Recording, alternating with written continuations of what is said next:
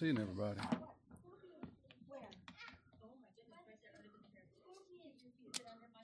He won't eat much.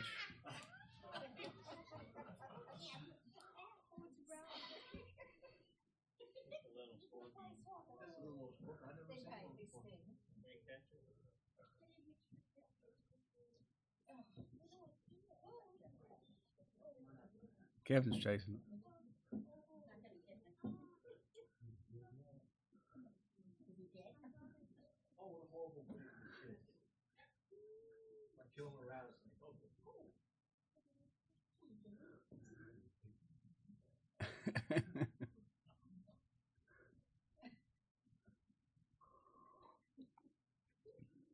It ain't technical difficulties, it's venomous difficulties.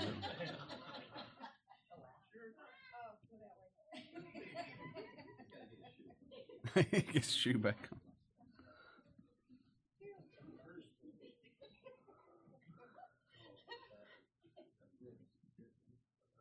That's been an interesting week. We've had our third rattlesnake on the property the other day. Against other people's opinions, there is enmity between me and snakes. I don't like them. None of them. I don't want nothing to do with them. Other things don't bother me one bit in the world. I hate snakes, dead, alive. I don't want to touch them. Don't want to be around them. Spiders don't bother me one bit in the world. Bugs crawl all over me while I'm sleeping. I don't care. Don't bother me. Scorpions don't scare me.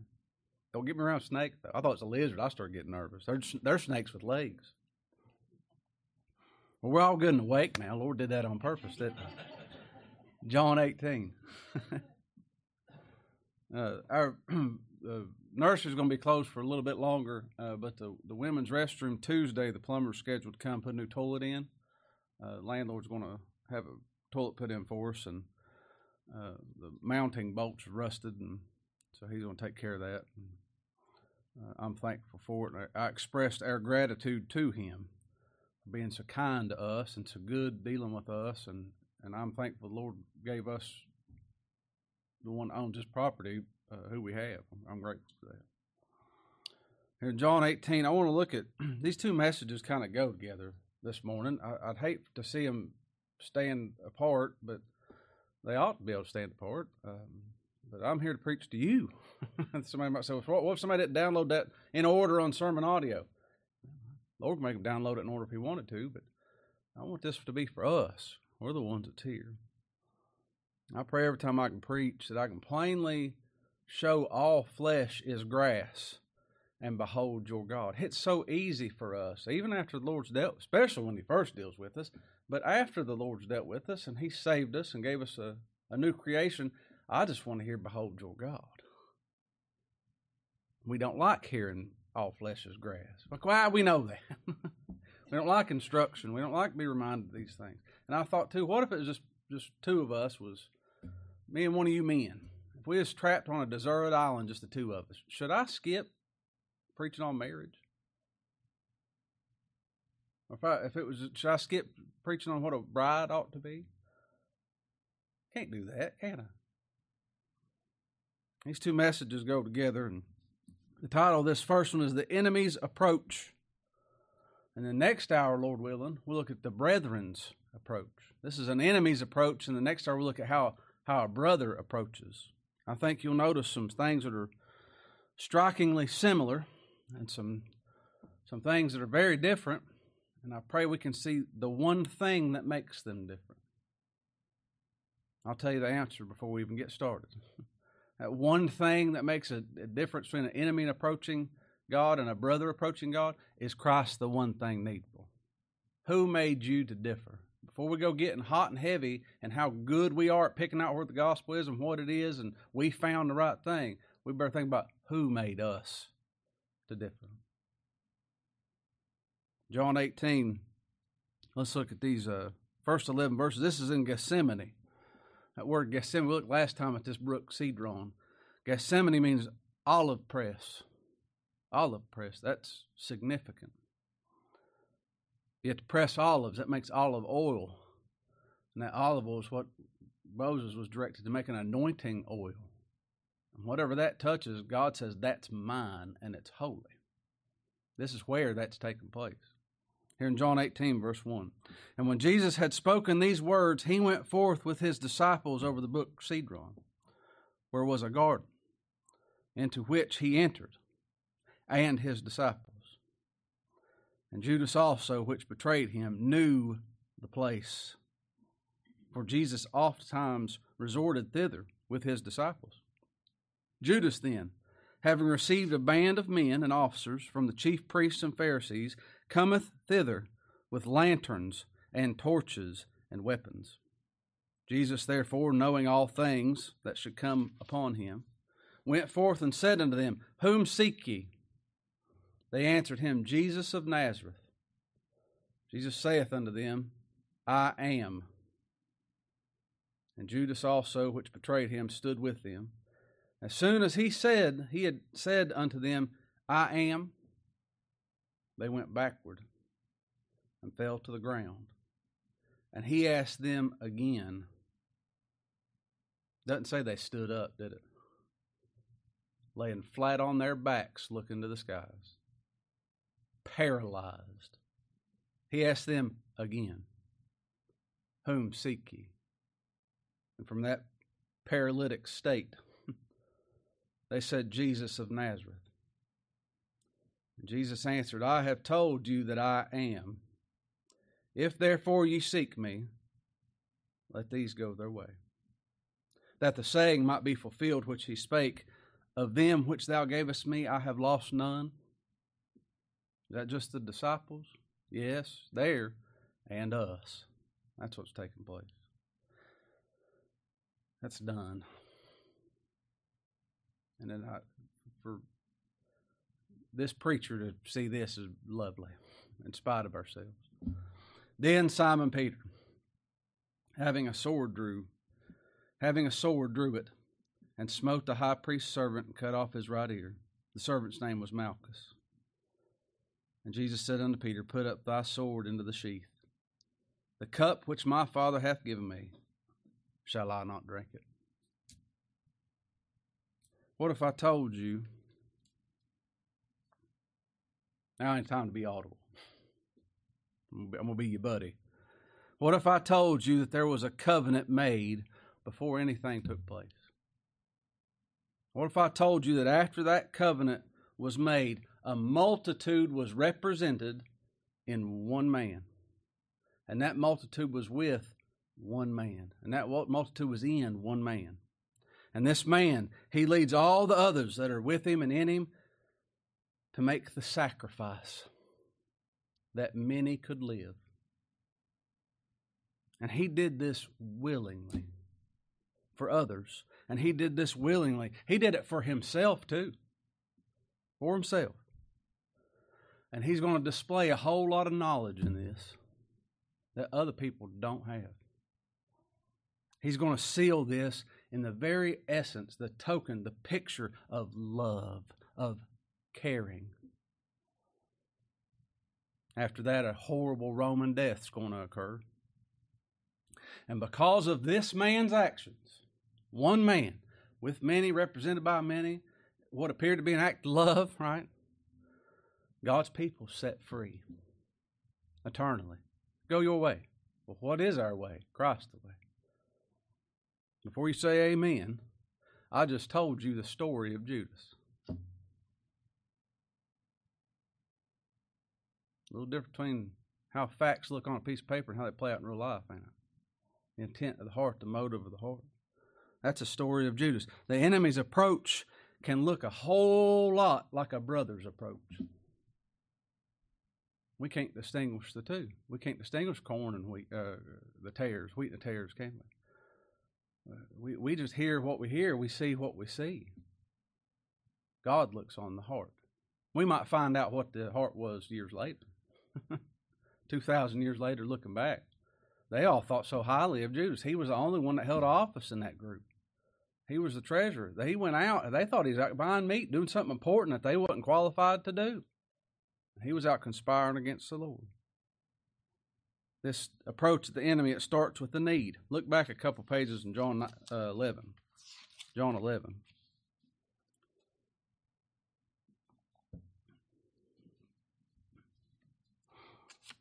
Before time began, we had a need. And we had a representative that went into a covenant for us, didn't we? But this enemy had one. John 11, verse 47.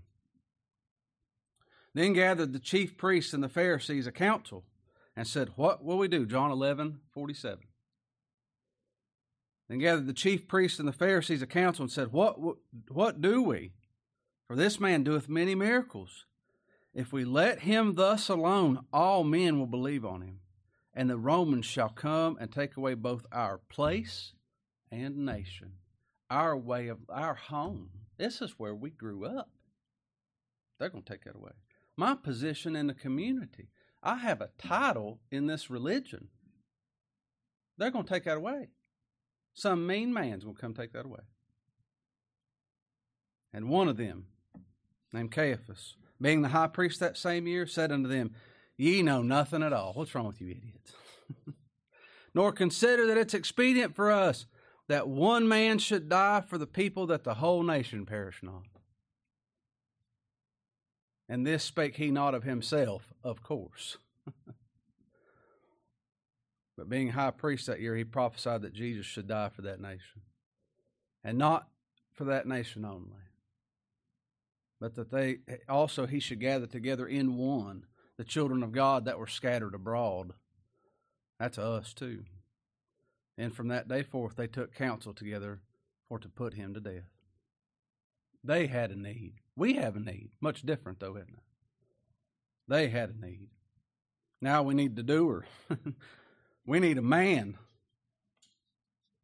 that we could live. One represented us. One to represent us in that agreement, in that covenant. We're going to need it in contract. It's going to have to be in blood for us. These had a contract too. Look over in Luke 22. Back a few more pages. Luke 22, verse 1.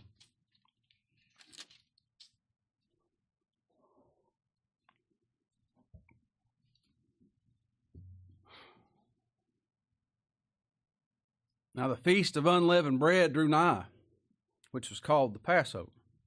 And the chief priests and scribes sought how they might kill him, for they feared the people. Then entered Satan into Judas, surnamed Iscariot, being of the number of the 12. And he went his way, and communed with the chief priests and the captains, how he might betray him unto them. We need to get this done. One has to die so many can live. And they were glad and covenanted to give him money. A covenant was entered into. An agreement was made. Then a plan came to accomplish that covenant. This is the intent. This is the will. It's what must happen. Then a plan came. Verse 6, and he promised and saw opportunity to betray him unto them in the absence of the multitude. I'll pull him out by himself, and I'll betray him. Then it was put into play. This covenant, it was acted upon. Look over in Matthew 26. Back a few more pages.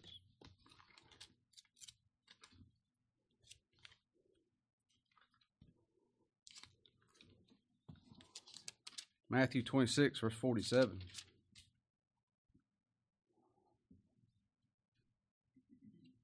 John didn't record it this way, but we have those Gospels whenever the Lord shows it a little different in each one. It gives us a perspective on it, an angle to it, so we can better understand what was taking place. Matthew 26, 47. And while he yet spake, lo, Judas, one of the 12, came, and with him a great multitude with swords and staves from the chief priests and the elders of the people. Now he that betrayed him gave him the sign, saying, whomsoever I shall kiss, that same is he. Hold him fast. You better not let him go. He knew something of his power, didn't he? And he said, I'm going to go up and I'm going to kiss him. Betrayed with a kiss. He didn't go up and kiss his feet. That'd be reverent. That'd be worshiping. He went up and kissed him on the cheek as an equal. You ain't nothing but another man. That's going to be the sign. And forthwith he came to Jesus, verse 49, and said, hail, Master. That even sounds good, don't it? He's got all of his words right. And he kissed him. And Jesus said unto him, catch this, friend, Wherefore art thou come? Room for repentance. Then came they and laid hands on Jesus and took him. He said, Friend, there is no man, woman, or child that can charge the Lord with being mean and unfair. It can't be done. Bow. Did Judas fall on his face and say, I've done something terrible. I'm wrong. Stuck to man's covenant. He stuck to man's wisdom. He stuck to man's plan to save man's own way of life and everything else they had going on, didn't he? He wasn't a friend of the Lord Jesus. Maybe of a lowercase L, maybe a lowercase G, that's our buddy. Everybody likes one they can manipulate and they can talk into helping them out doing something else. He's face to face with the capital L, capital O, capital R, capital D in flesh. And he thinks he's doing God a service. He's serving him high priest. He's serving the elders, the people, and the elders, and the priests. The Lord warned of this to the others, didn't he? He told us in John 16, he said, they'll put you out of the synagogues. They'll kick you out of their traditions, out of all their benefits that go along with that, being buried there, getting married there, having your kids baptized there, birthday parties. He said, Yea, the time cometh that whosoever killeth you will think he doeth God service. We're doing God a favor. Doesn't that look exactly the same? Isn't Peter about to do the Lord a service and cut somebody's ear off? Who makes it different? God makes it different. The work that he does. Now back in our text on John 18.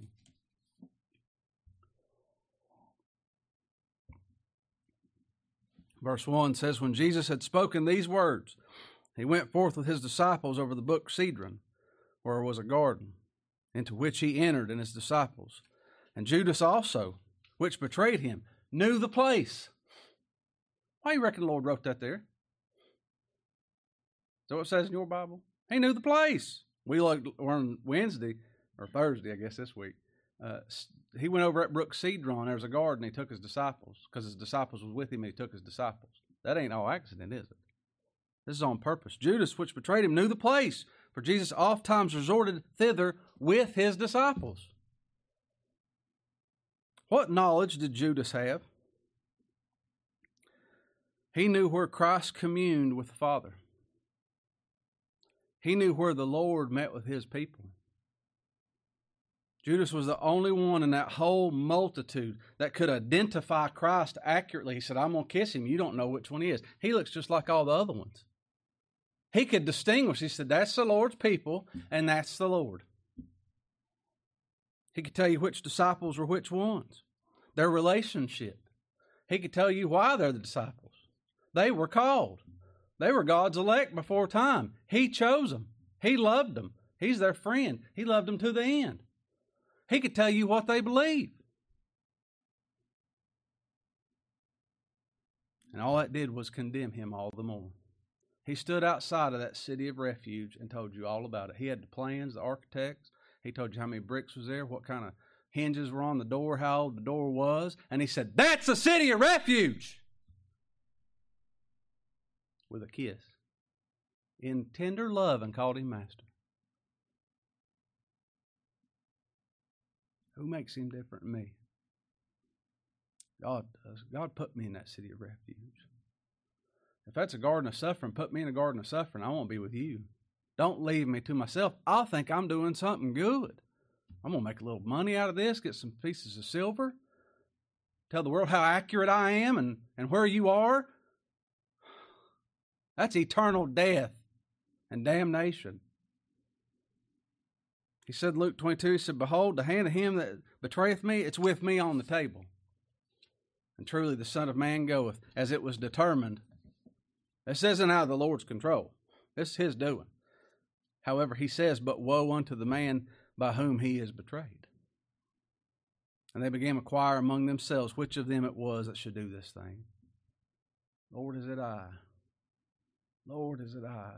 In one account, Judas had already took the money. He'd already went into covenant with them. And he said, Master, is it I? Now, is that ignorance? That's how dumb we are. Is it a lie? That's how sinful we are. And he said, You just said it. You called me master. They all called me Lord. It says in verse 1, Jesus had spoken these words. He went forth with his disciples over the brook Cedron, where was a garden, into which he entered, his disciples, and Judas also, which betrayed him, knew the place, for Jesus oft times resorted thither with his disciples.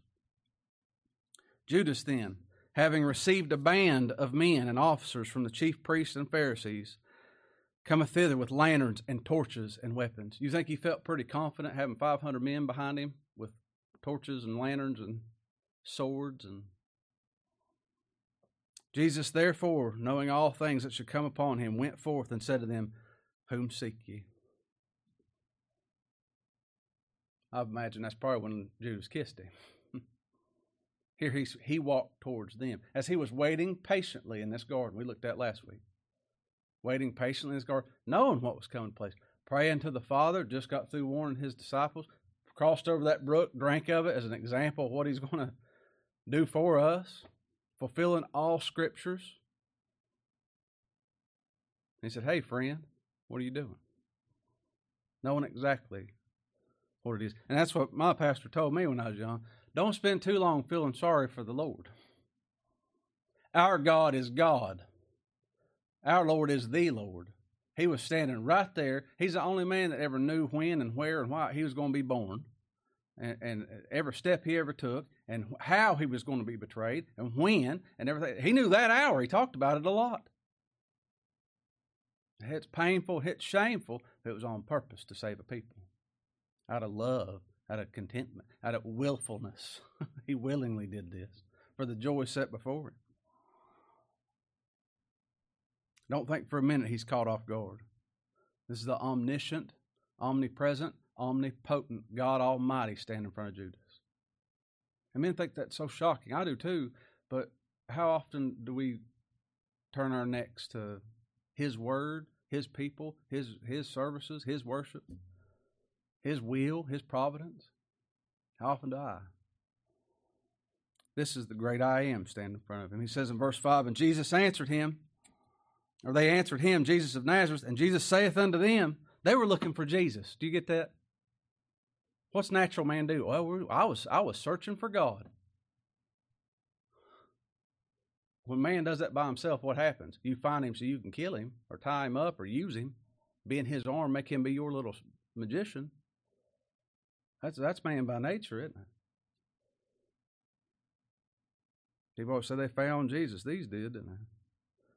They didn't find no gender-neutrified Jesus, someone that has their arm bent easily, did they? They answered him, said, "Jesus of Nazareth, and Jesus said unto them." Notice he is in italics. The translators added that for us to read, to help us read, but that's not what it says. I am. He could have screamed it.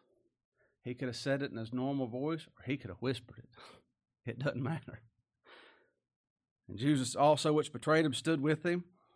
As he had said unto them, I am, they went backward and fell to the ground." This is the great I am.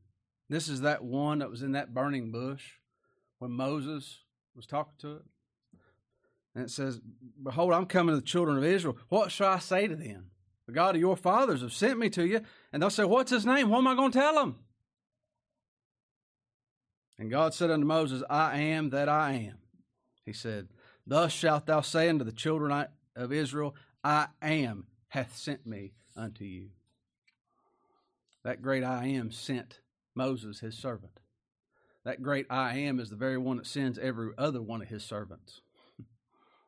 And the very one standing in front of this mob in the flesh is the I am. At his name, he just said his name. I am. And they fell backwards as trees. Flat on their back. Took a wind clean out of them. Made them flat. They were so up. We have to be made flat first. They were brought down. Man cannot stand at the word of the Lord. How do we think we're going to be able to stand his judgment? By ourselves coming to him. He says, all will be drawn to me, and they will stand in judgment, yet not for long. not for long. What about this self-righteous, church-going, Bible-reading, Christ and his church identifying mob of murderers? What do they do when they are face to sky after the name of the Lord is declared? Verse 6 says, as soon as he had said to them, I am, they went backward and fell to the ground. Then he asked them again, whom seek ye? Who are you looking for?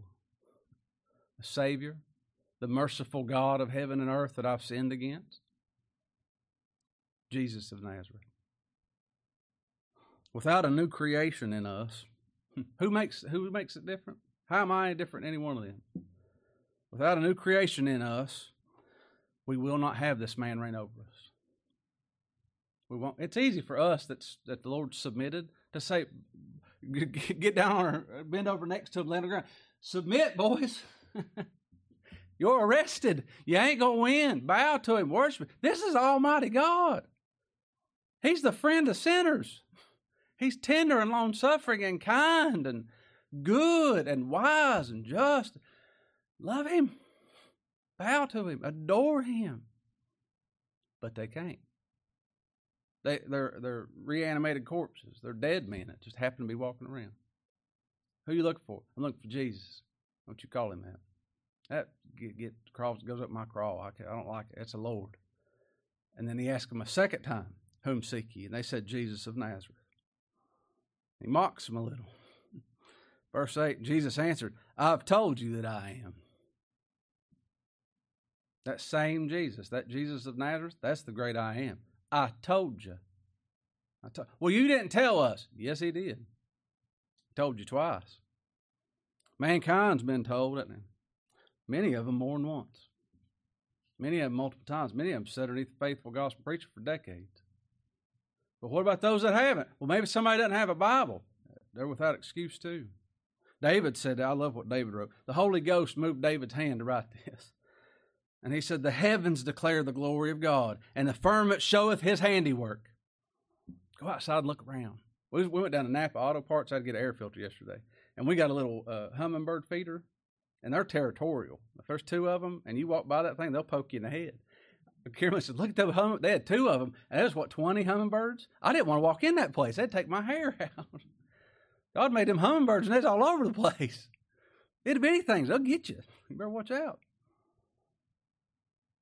It all shows his handiwork. Day unto day uttereth speech, and night unto night showeth knowledge. It's wise and good. There's no speech or language where their voice is not heard, where this creation doesn't declare that God's the Holy One of the universe. Their lines go out through all the earth, and their words to the end of the world. In them hath he set a tabernacle for the sun. It's the S-U-N in Psalm 19. That's for the S-O-N, isn't it? But with that S-U-N we have, that declares him too. It says, which is as a bridegroom cometh out of his chambers and rejoiceth as a strong man to run a race. I was so excited to say that today, and then it was cloudy and raining when I woke up. That's a good illustration too. Lord's on his throne. How do I know? The sun came up this morning. Well, I can't see it because it's cloudy. Does that mean it ain't up? We'd be freezing to death if it wasn't. Wouldn't we? Be floating out in space, absolute zero. He's there. He's there. Verse 8 says, Jesus answered, said, I've told you that I am.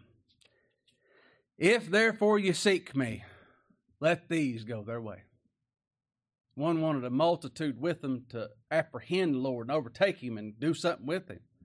The Lord says, take me alone and let these go their way. He has to do this alone. There's all of mankind. It's easy for us to find somebody that's wrong and pick on them. They're trying to make a co-savior out of, or have been for thousands of years, trying to make a co-savior out of Mary. Is that any different than picking something else? Then your works, then your sanctification, then your righteousness, then your attendance, then you picking the right place, then you're reading your Bible 15 minutes every morning because you're a good Christian. It ain't no different.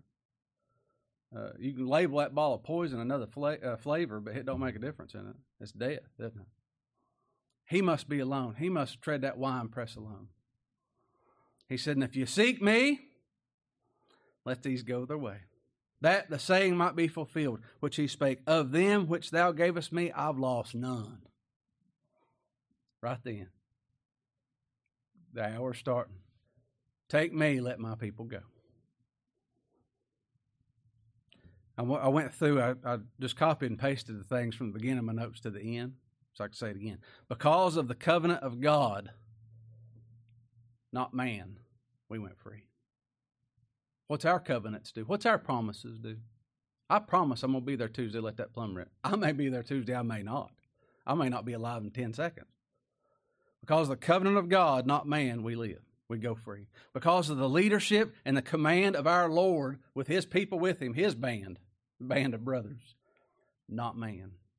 Because of our King's willingness to accomplish this covenant for the Father, to glorify the Father, for his people, for their salvation, and for himself, for his name's sake, not man. Because of his knowledge, his wisdom, not ours. Because he himself was hung on a tree in our place, not making another hang for him. I hope to touch on that next hour. Judah, we looked last week, was surety for Benjamin. Just before that, Reuben said, I'll be surety for him, and if I don't bring him back, you can take two of my sons. He didn't say you take me. I volunteer your young'uns to... Christ said, I'll do it, let these go. Because he laid down his life, and he took his people's guilt, and he bore that punishment. He drank of that cup. We go our way. What way? Go do anything you want. Now, Lord saved you. Now you can go get you a yacht and live down in the French Polynesia and be happy the rest of your life. We'll see you in glory, Lord. No, we go the way of Christ. We follow him. We follow the shepherd, don't we? It's done. It's done. You want me? Let these go. Oh, that's good news. They did it. They took him and let those go. It's eternal life-giving action. Can't be undone by poor preaching. And I'm so thankful for that. This is just for me. I'm just going to say it out loud, and then y'all can listen in. And there might be some other preacher listening, and other preachers listen to us sometimes. And they'll find some comfort in this too. It's done. The substitution's taking place. We're free. We're free men, free women. Verse 10 says, Then Simon Peter, having a sword, drew it. I could show you why. Henry said, why would you bring a sword to a prayer meeting? He had it. He was told to. And he smote the high priest's servant, cut off his right ear. The servant's name was Malchus. We looked at that 3 years ago. He wasn't aiming for his ear. He was aiming for his neck. He's going to behead him. You ain't taking my master. And that was an act of love towards his Lord. It was wrong. They was there to kill the Lord. That's wrong, and that's evil. Peter's there to kill Malchus, and that's wrong, but it was good. The heart was in the right place. Jesus said unto Peter, Put up thy sword in thy sheath. The cup which my Father given me, shall I not drink of it? Put your sword away, Peter. Peter cut his ear off, and the Lord put Malchus's ear back on. You reckon he saved him? Malchus couldn't hear, and the Lord gave him an ear. Might look at that another time. He said, Put up the sword in the sheath. The cup which my Father hath given me, shall I not drink it? What cup's that? There's a lot of men that God sent, his servants that sent to tell you about the I Am, and what they say is right. If they're sent to a location, that location ought to listen to that man that's sent to that location and that time. And they're going to tell you what God's Word says. That cup is sin. That's what we are. That's all that black darkness that ran off from the temple of all our false religion and self-righteousness and ugliness. And that's what he drank, and he become us. And hand in hand, like I said last week, you can't have mercy without grace, can you? That's wrath. I'm going to tell you what God says about this cup. Revelation 14, it says, The third angel followed them with a loud voice, If any man worship the beast of his image and receive the mark on his forehead or in his hand, the same shall drink the wine of the wrath of God, which is poured out without mixture in the cup of his indignation. That wrath, that sin, that's what we were. That's people's scared to death about marks of the beast and all this other nonsense. They're running around studying and looking into. That's 666. That's man. We put ourselves in the position of prophet because we'll tell everybody. We know everything. We'll put ourselves in the position of priest. I'll be your go-between. Come ask me all your questions. I'll provide sacrifice. And we put ourselves in the position of king or the king maker, which is just worse, isn't it? Those that do that will drink without mixture the cup of indignation, the wine of God's wrath. And he looks at Peter and says, Peter, all that stuff you did that you're guilty of, this is because it's you. Should I not drink it for my people? Remember when he said, Peter, if I don't wash your feet, you ain't going to have no part of it. He said, oh, Lord, wash my head, my hands, my feet, and wash all my face. You're clean. Calm down, Peter.